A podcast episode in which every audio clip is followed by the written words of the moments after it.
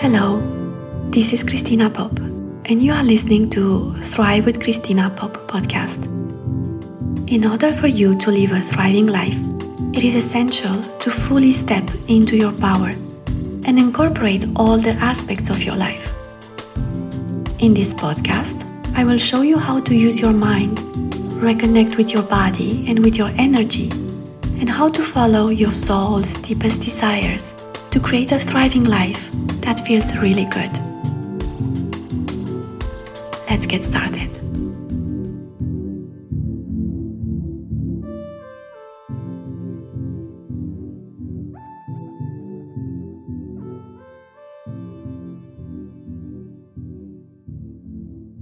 Hello everyone! Today we are continuing our special series of episodes Summer Sanctuary and I wanted to bring you all a replay of one of the most listened episodes on the podcast. This episode was part of the water element series, an element that is the utmost expression of the yin, the feminine energy. And so it's episode five of this podcast on rest. And rest is a beautiful ingredient of our summer sanctuary. And even if your summer sanctuary is not a vacation, if you have decided to work entirely or partially during this um, summer, what I want to tell you is that rest is not exclusively reserved to holidays, to vacations, that we can have cycles of rest, cycles of luxurious rest outside vacations and weekends.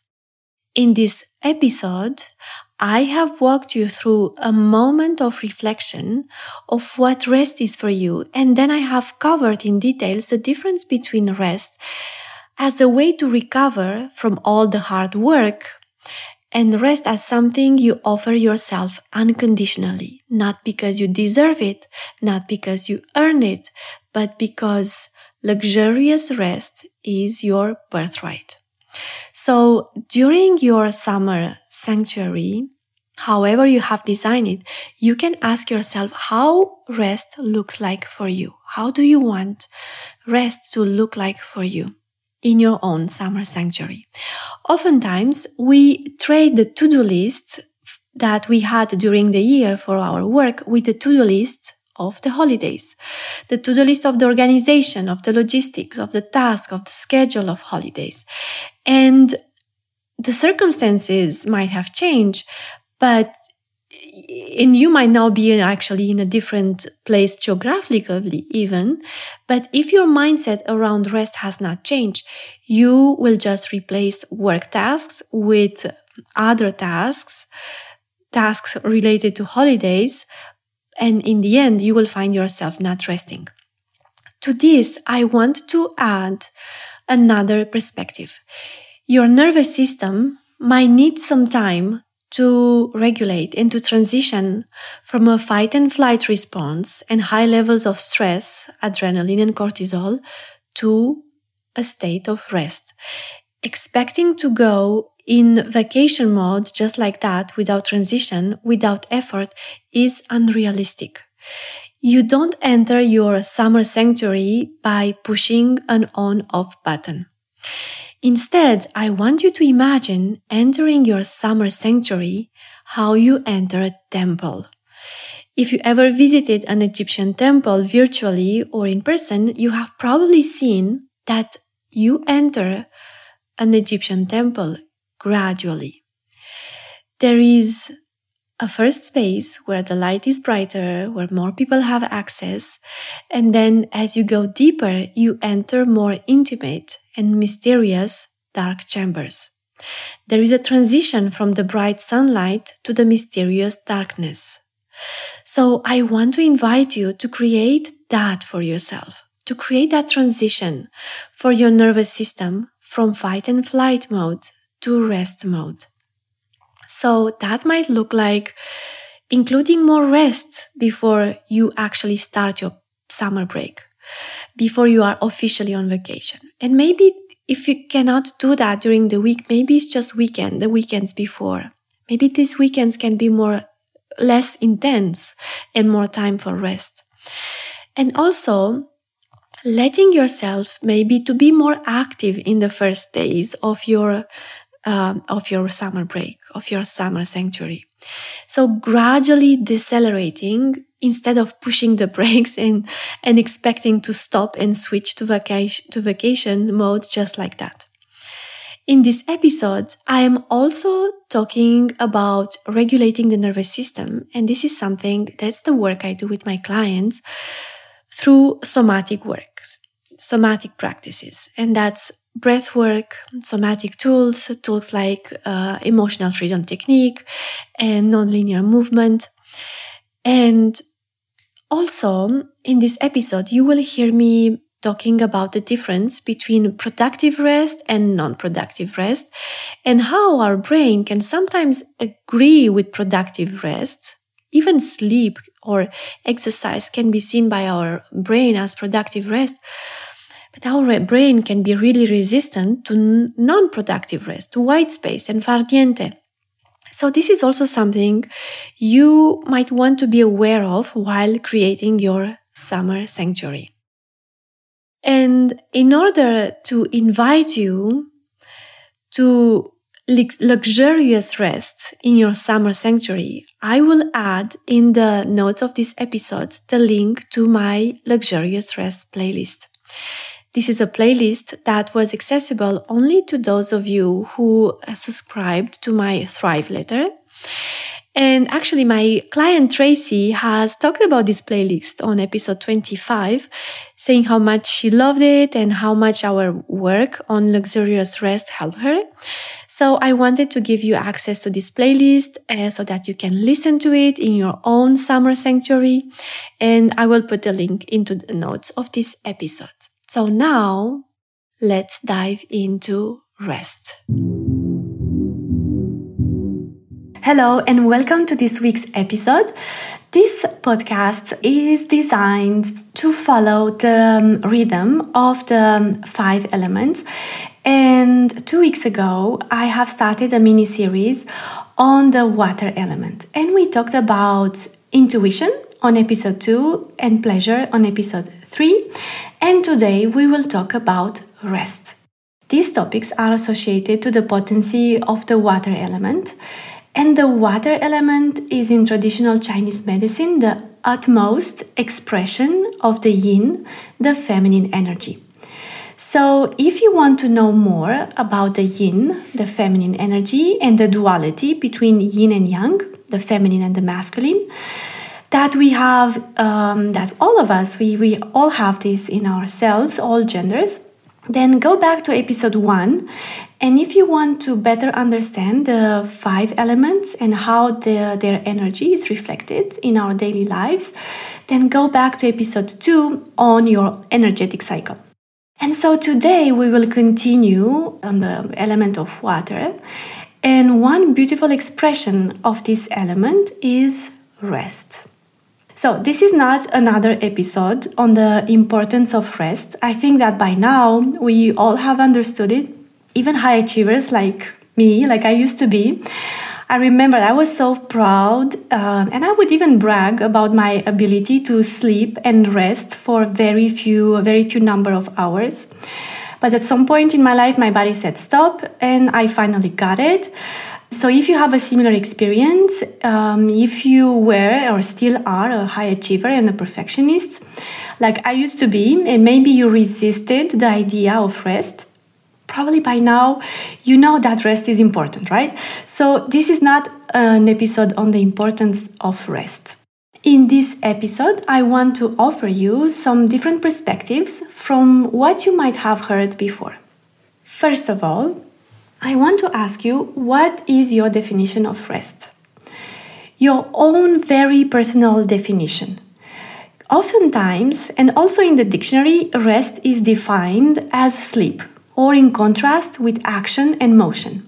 But how do you define rest? Does rest equal sleep for you? Does rest include other activities, as for example, playing with your kids, doing yoga, meditating, going on holidays. When you are on your couch, but you grab a knitting work or your phone and you scroll on social media, is this resting for you? Do you define rest as opposite to work? Like everything that is not work is in the category of rest? Because in this case, you might include activities like doing groceries and taking care of your home and of other people in the category of rest. And you might do that maybe consciously or not so consciously. So take a look at that. Do you define rest as far niente, doing nothing? Completely like white space, no activity that is scheduled or done. There is no right or wrong answer here, but just get crystal clear with what resting looks like for you and ask yourself do you like that definition? Does it feel good or do you want to take a closer look at it?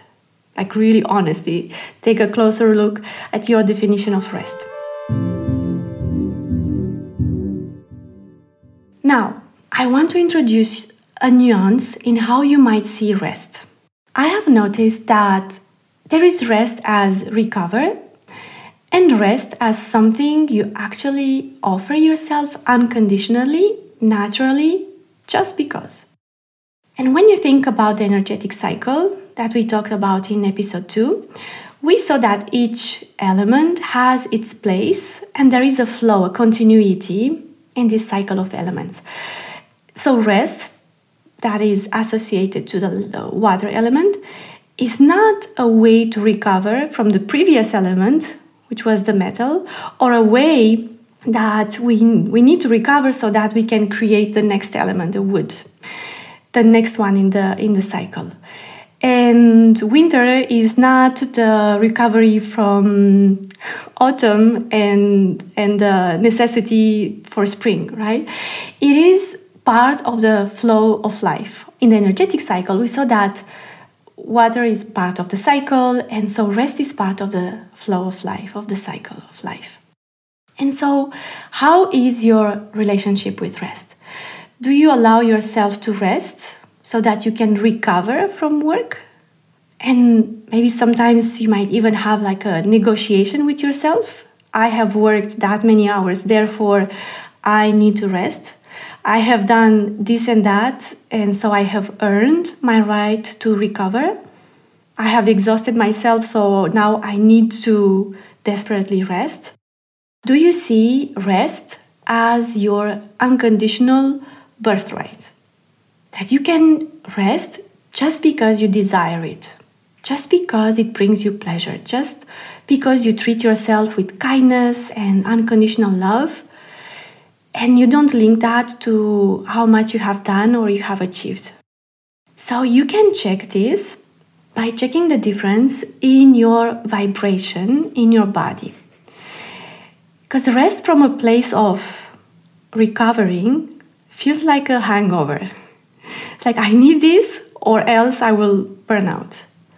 It's like rest as a necessity. Like I'm desperate, I'm in desperate need of it.